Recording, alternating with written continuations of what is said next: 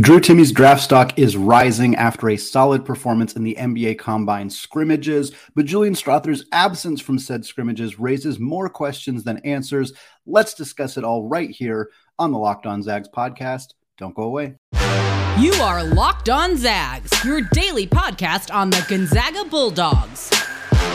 Part of the Locked On Podcast Network.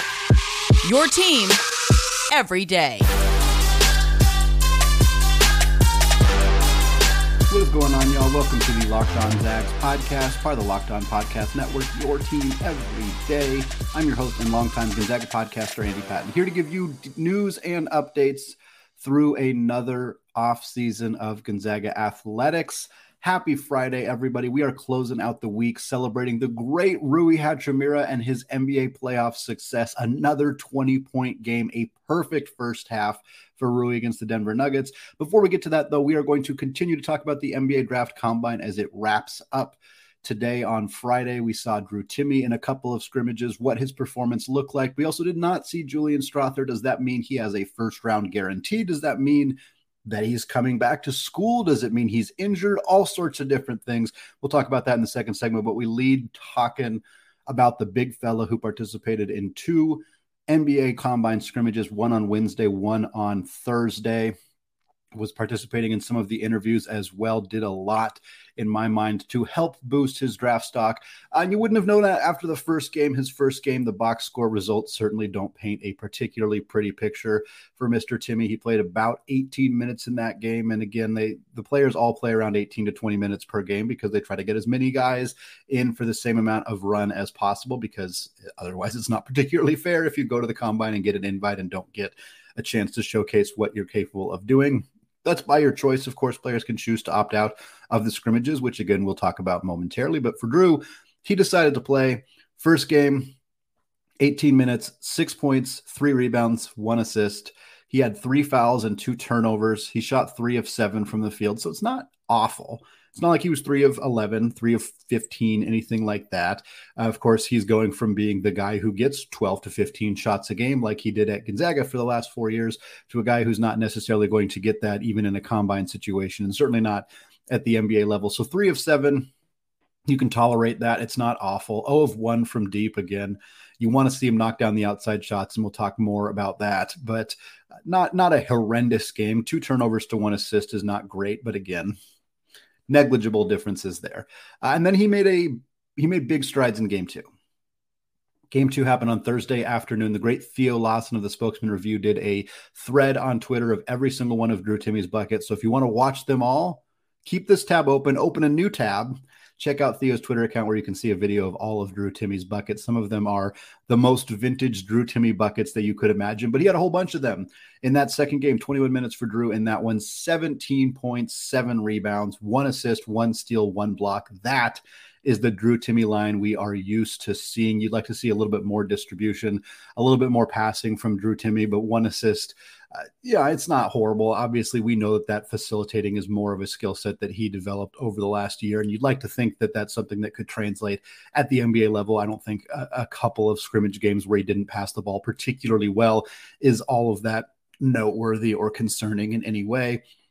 Again, seeing the assist, the steal, the block, seven rebounds for him. He also had three fouls and two turnovers in this game. Much more efficient, eight of 14 from the field. Now, the negatives here, he was 0 of 2 from deep, which means in two scrimmage games, about 40 total minutes, he took three three pointers, did not knock any of them down. He shot way better during the NBA draft. Uh, during excuse me during the shooting portion of these of the combine he shot i think he made about 48% of his threes during that stretch again those are uh, not game situation threes. You'd like to see him knock them down in game. He also went one of three from the free throw line in this game. That is a literally minuscule sample size, but again, even two of three would have looked a little bit better, but one of three, not so great for him. Those are the things that he needs to work on. It's not a secret. It's not something NBA scouts are hiding from him in any capacity. It is well well within his knowledge base to know that the outside shooting, the ability to stretch the floor, the ability to convert from the free throw line are going to be big parts of his chances of playing legitimate minutes in the NBA. A couple highlights for him. He put Oscar Tshiebwe in a spin cycle in the first game, just spun all the way around him and got to the basket with ease. Uh, he got out in transition in game two for an easy bucket. This is a really fun highlight to watch as the ball comes off the rim and Drew Timme just goes and goes. He beats eight different guys down the floor, gets a bounce pass and converts in transition for an easy lay in. I don't know how many times Drew Timme is going to beat a bunch of NBA players down the floor when he does make the actual NBA, but the fact that he did it in this setting is definitely an indication that he's got a little bit more juice, a little bit more athleticism, and, and a heck of a motor on him to get out and transition and score on that bucket. I think um, having not watched every second of every single scrimmage, I can't guarantee you what uh, I would think, but that's a highlight. That's a play that I think a lot of scouts probably took something pretty positive out of seeing him beat guys down the floor and get a bucket that way. He also had a nice drive to the hoop on an inbounds pass he caught. Azuolas Tubelis went for the steal. Uh, Drew Timme turned and drove to the basket easily and threw down a dunk. Nice to see him be able to put the ball on the deck and get to the basket when he needs to as well. So for Drew, what does this all mean? Well, I've been I've continued to maintain that he is should be a second round pick. I have not always believed that he will be a second round pick. Most of the mock drafts you see out there tend to slot him in in the last five spots of the NBA draft. Sometimes I think that's just because he is such a big name that people think that it would be weird to not have him on their mock draft. Sometimes I think that's how NBA scouts uh, not necessarily think exactly, but I think that his production in college merits a draft selection, and that could be enough for him to get picked. But what he's done lately has proven that he has more of an NBA game, more NBA skill sets than I think he's been getting credit for. And he didn't show all of them here. He didn't show the outside shooting here. He didn't show improve improvement at the free throw line necessarily.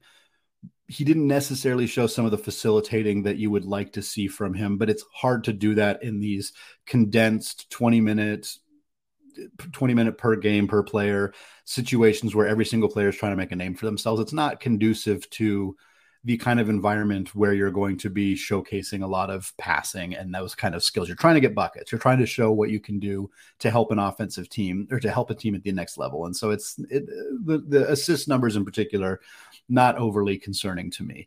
Uh, but he's still 22 years old he's shown that he has more skills than the low post scoring. He showed he can beat guys out in transition. He scored. He showed that he can score from the three point line by pump faking and driving to the basket. He showed like he showed different skills that he has. That means he's not just a guy that you have to you know put down right next to the basket. He clogs up the lane both on offense and defense and doesn't really allow you to space the floor and do the things that most NBA teams like to do. He's not that guy. He's had that perception it's followed him around since his sophomore year of college, maybe even since his freshman year of college. And while he's not, you know, he's not as athletic as some of the bigs that are going to go in the first round, he's not Jarace Walker, he's not even Trayce Jackson Davis, but he's a guy who can very clearly help your NBA team by being a guy who you can get the ball to away from the rim. You can run the offense through him if you want to. He can turn and face. He can make good decisions with the basketball. He can put it on the deck.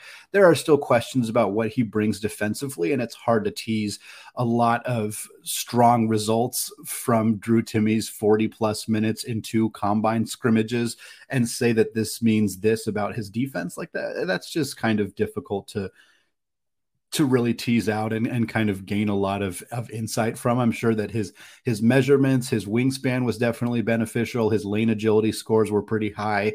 Those are the kind of things that I think are really going to help. I think scouts are going to try to evaluate him based more on some of the perceived athletic things that he's capable of doing and less how he actually performed in these scrimmages. Now his defense at Gonzaga was not great, although I think sometimes that teams aren't going to take that as seriously because Gonzaga's defense as a team was not very good. Uh, I think that that's somewhat true with Julian Strawther as well, but make no mistake, nobody's drafting Drew Timme expecting him to become a rim protector or even a good NBA defensive player. I really don't think that that's the expectation for him, but I think there are enough scouts out there who have seen what he can bring offensively to think, hey, he's he's probably not going to kill us on that end of the floor. He can get us some buckets down low. He could be a, a fine third center or even a backup center in a pinch if we needed him to be. And I really do believe that that more scouts and more general managers uh, are starting to see that about him. And, and I hope that this performance in the second game of the combine here in particular really showcased some of those skills and put him in a position where if you are drafting in the back half of the second round, 45 plus, and you are in need of some size, some front court help, that he's the kind of guy you go after and get in that situation. Well, Julian Strawther did not participate in the combine scrimmage. Is he hurt? Does he have a first round guarantee, which is the reason a lot of guys don't participate in the combine? Or is he just coming back to school? More coming up on all of those options after a word from today's sponsor, Bird Dogs. Look, guys, I just got my first pair of Bird Dogs very recently, and I absolutely Love these. As we move into the summer here in the Pacific Northwest, it's been summer weather for a couple weeks and it's short season. I just got a couple pairs and I, I usually don't really care about the shorts. I wear a lot of basketball shorts, or if I'm wearing golf shorts, I'm wearing them out in public, things like that. But I actually look forward to the days where I get to wear these bird dogs because I love the way they fit and they feel great when I'm wearing them. The stretchy fabric is so comfortable. It's much more comfortable than any of my other shorts or pants. And I also love it because they work in all sorts of environments. I can wear them out on a date, I can wear them to the golf course. I can wear them around the house. I can wear them to the swimming pool if I want to. And they're super practical. It gets so hot in this room when I'm recording. I often record two to three podcasts at a time, and having the shorts on, the stretchy fabric, the material, and the comfortable liner inside, it keeps me a little bit cooler so I can focus more on the show while I am here for a couple hours at a time. If you want to feel the same way, go to birddogs.com slash locked on college. And when you enter the promo code locked on college, they will throw in a free custom Bird Dogs Yeti style tumbler with every single order. Bird Dogs, a proud sponsor of the Locked On Podcast Network.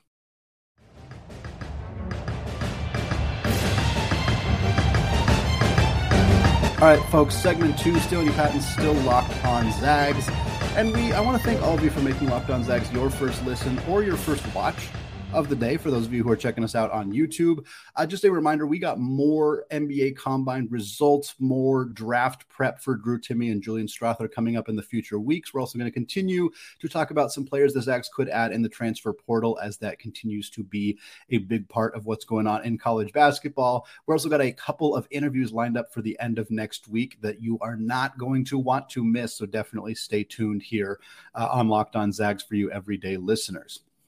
All right, so Julian Strawther did not participate in these scrimmages. And I want to be clear, neither did a whole bunch of guys. A whole bunch of players opted out of the scrimmages. This is not uncommon. It happens pretty much every year. The players who did participate in the scrimmages these last few days were mostly guys who are second round pick, potential undrafted free agents, guys like Drew Timme guys like Azuolas Tubelis from Arizona, guys like Oscar Tshiebwe from Kentucky, who's kind of in that second round undrafted territory, and a lot of guys who might end up returning back to school, guys who are kind of in that mix. Jordan Walsh from Arkansas, O-Max Prosper from Marquette was there, Johni Broome from Auburn, a former Gonzaga target. There are a lot of guys who probably aren't going to get drafted or who are going to get drafted in that second round. You didn't see Jarace Walker from Houston. You didn't see Cam Whitmore from Villanova. You didn't see Grady Dick from Kansas. Guys like that all opted not to participate. Does that mean that Julian Strawther is that confident or has received that kind of guarantee from a team or multiple teams? Hey, if you're available in the late first round, we're going to take you. Hey, if you're available at our pick at 35, we're going to take you. Because that's that tends to be why players opt out. And I, I, I, why would Cam Whitmore play in this? We'll use him as an example. Villanova guy, expected to be a top 10 pick everywhere, expected to be a top five pick by many people, uh, had some injury issues during the regular season. Why play in this scrimmage and do nothing to really help your draft stock and only really hurt it? I get that.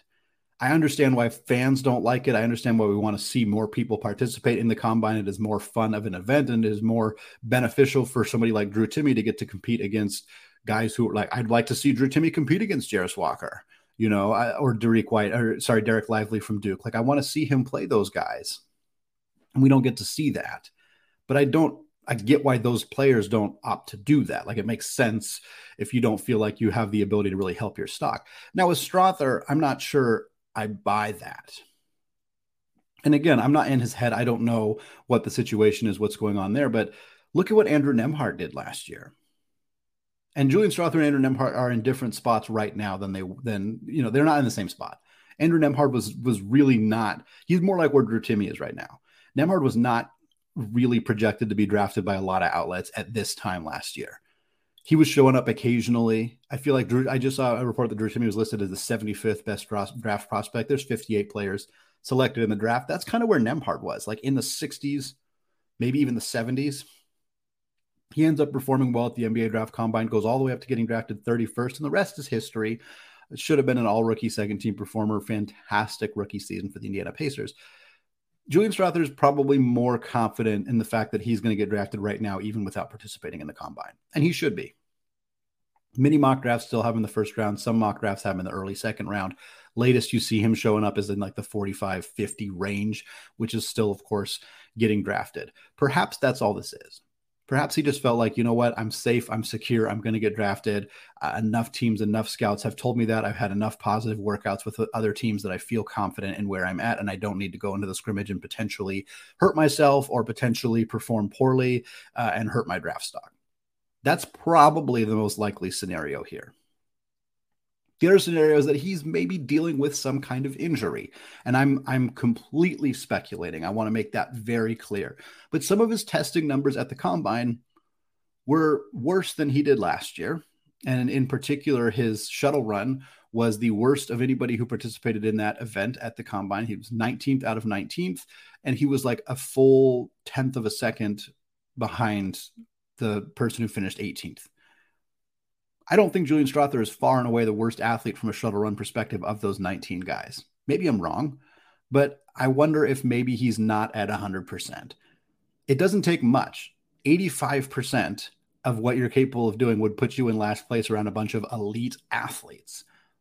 And if he's not quite at 100%, why risk it?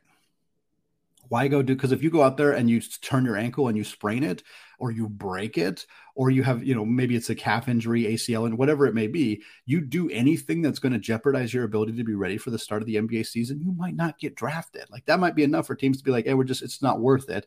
We'll just pick you up as an undrafted free agent. We'll get you on a two way contract. We'll let you heal that way. And that's not what Julian Strawther wants. That's not what he he wants to get drafted. He wants to be one of those players. He wants to get drafted in the first round, get that guaranteed money. I don't blame him. Why wouldn't you want that? So for me, I do wonder if that's potentially a factor here. If he's just decided, hey, I I'm a little banged up, I'm a little sore, I, I got you know my ankles bothering me, my knees bothering me, whatever it may be. I'm just going to sit these out. Hope that I've done enough in the workouts. Hope that my body of work in college uh, is enough that I'm still going to get drafted in the first 45 players selected. Still get myself a guaranteed contract or at least a, a roster spot as a second round pick and be ready to kind of prove myself that way. And I can't say I would blame him if that was a situation. But again, I don't know. I don't know that there's an injury here. It's just something that that might help explain some of the decision making that has happened with Julian Strawther uh, during this combine process. He also did not participate last year, but of course, he returned to school. In theory, he could do that again. He is not out of eligibility, as far as I understand it. He has not hired an agent that would prevent him from returning to school. There has been no indication that he plans to return to Gonzaga. He did not make it seem like he was really planning to, to come back to Gonzaga. It hasn't really been a talking point for him. So I'm not expecting that. I think that the odds of him returning to Gonzaga have maybe increased a tiny, tiny bit, but I don't expect it. But you never know. You never know 100% unless he has hired an agent that is no longer that makes him no longer eligible to return to school, which if that happened, I missed that notification then he could, in theory, come back to Gonzaga. Gonzaga would welcome him back.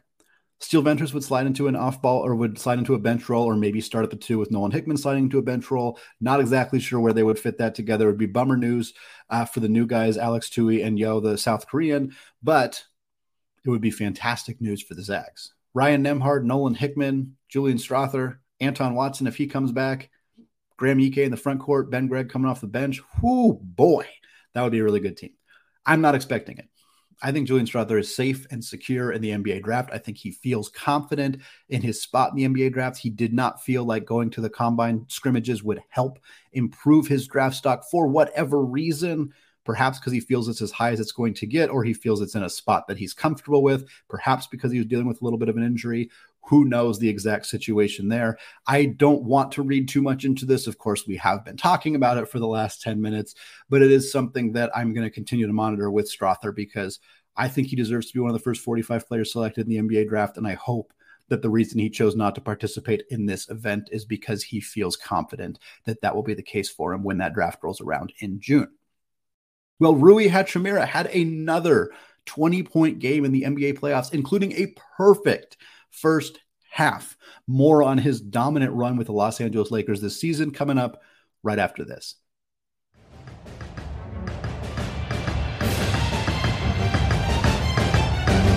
All right, segment three, still Andy Patton, still locked on Zags. Want to shout out all the everyday listeners who are giving me a listen here on a Friday morning, afternoon, evening, whenever you are checking out the show. We're closing things out this week talking about Rui Hachimura because he dominated once again in the NBA playoffs. It is so fun to watch playoff basketball and be on Twitter and know that the entire sports world is watching this one event. And guess what? They're all talking about Rui. That is what happened on Thursday evening. For anybody who is on social media, for anybody who's watching the game, Rui was the talk of the town. He finished the game with 21 points. Now, LA lost the game. They lost 108 to 103 to Denver uh, in game two. They're down 0 2 in the series. It looks like Denver's going to win this one, which is unfortunate for the Lakers, unfortunate for Rui fans, but it wasn't his fault. That's for dang sure. Eight from 10 from the field in this one, 21 points. He had 17 points on perfect shooting in the first half, perfect from the field, perfect from the three point line, perfect from the free throw line. It was Rui's world, and the rest of the players, including two-time MVP Nikola Jokic, including including legitimate goat LeBron James, including future Hall of Famer Anthony Davis, all those players were just chess pieces in a game that Rui Hachimura was straight up dominating in that first half. This is his fourth 20 point game this postseason. He had 29 against Memphis in his first playoff game of the year. He had 20 versus Memphis, I believe, in the second or third game of that series. Then he, he quieted down a little bit. Didn't play as well against Golden State, but he did have a 21 point 21 point game against them at one point. Uh, and then, of course, he just had that 20 point game here against the Nuggets in game two. For the playoffs in general, Rui is averaging 12.3 points, 3.2 rebounds. He is shooting just under 61% from the field, and he is shooting 55% from three. The man is an automatic bucket right now. He's also 86% from the free throw line because why not? Why not add that in as well. He struggled in the Golden State series, but was really good everywhere else. He averaged 14 and a half points and five rebounds against Memphis during that series. Through his first two games against Denver, he has averaged a cool 19 points a game. Uh, against Golden State, 7.8 points, 2.5 rebounds. The Warriors were a diff were more of a tough matchup for Rui, so he didn't get as much playing time for for the Lakers in those ones. Anthony Davis played really well in that series as well. Uh, so I'm not surprised to see his numbers dip there a little bit, but Beyond Rui's offensive contributions and his really high field goal percentage and his elite outside shooting that we have seen from him, he also had one of the biggest defensive assignments, which is not something we expected to be talking about. Rui's defense being the focal point of a strong NBA conversation, being the talk of the league. Not something I had on my bingo card. Not something many of you who are NBA fans, who are Rui fans, who are diehard Gonzaga fans probably had on your bingo cards either. But at the end of game one, a game, mind you, that Nikola Jokic dominated almost feels like the wrong word. Jokic had 34 points, 21 rebounds, and 14 assists in game one. That is just obscene. Obscene. But in the final 10 or so possessions of that game, the Lakers put Rui Hachimura on him, let Anthony Davis play more off ball. Davis was guarding Aaron Gordon. Aaron Gordon is not an outside shooting threat. That allowed Davis to play some significant sag help defense. Anthony Davis is a absolute wrecking ball as a help side defender. So using Davis in that role, using Rui as the point of attack defender on Jokic worked only for a few stre- for a few stretches for uh, the last few possessions of the game. Again, he had 34 points, 21 boards. It's not like anybody really shut him down that much, but this was a huge talking point. The Lakers have solved Nikola Jokic. Rui Hachimura is the answer. I think we probably need to pump the brakes a little bit on that, and certainly in game two. Jokic struggled in game two, and this is a hilarious thing to say because I'm about to read you his stat line. And his stat line was 23 points, 17 rebounds, 12 assists. That's another triple double. He's just that is how good Nikolai Jokic is. This was a bad game for him because he shot nine of 21 from the field. Part of that was Rui's defense. Part of that was just him missing some shots.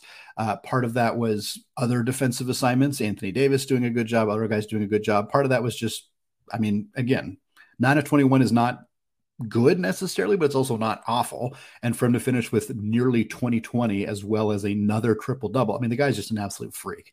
He's one of the best basketball players we've ever seen. And I'm glad he's finally taken way too long, but he's starting to get more of the respect that he deserves as a superstar in the NBA game. But Rui having so many headlines, so much attention. He said at halftime he was asked about how he was getting so many points, and he basically said, Well, they don't have a rim protector.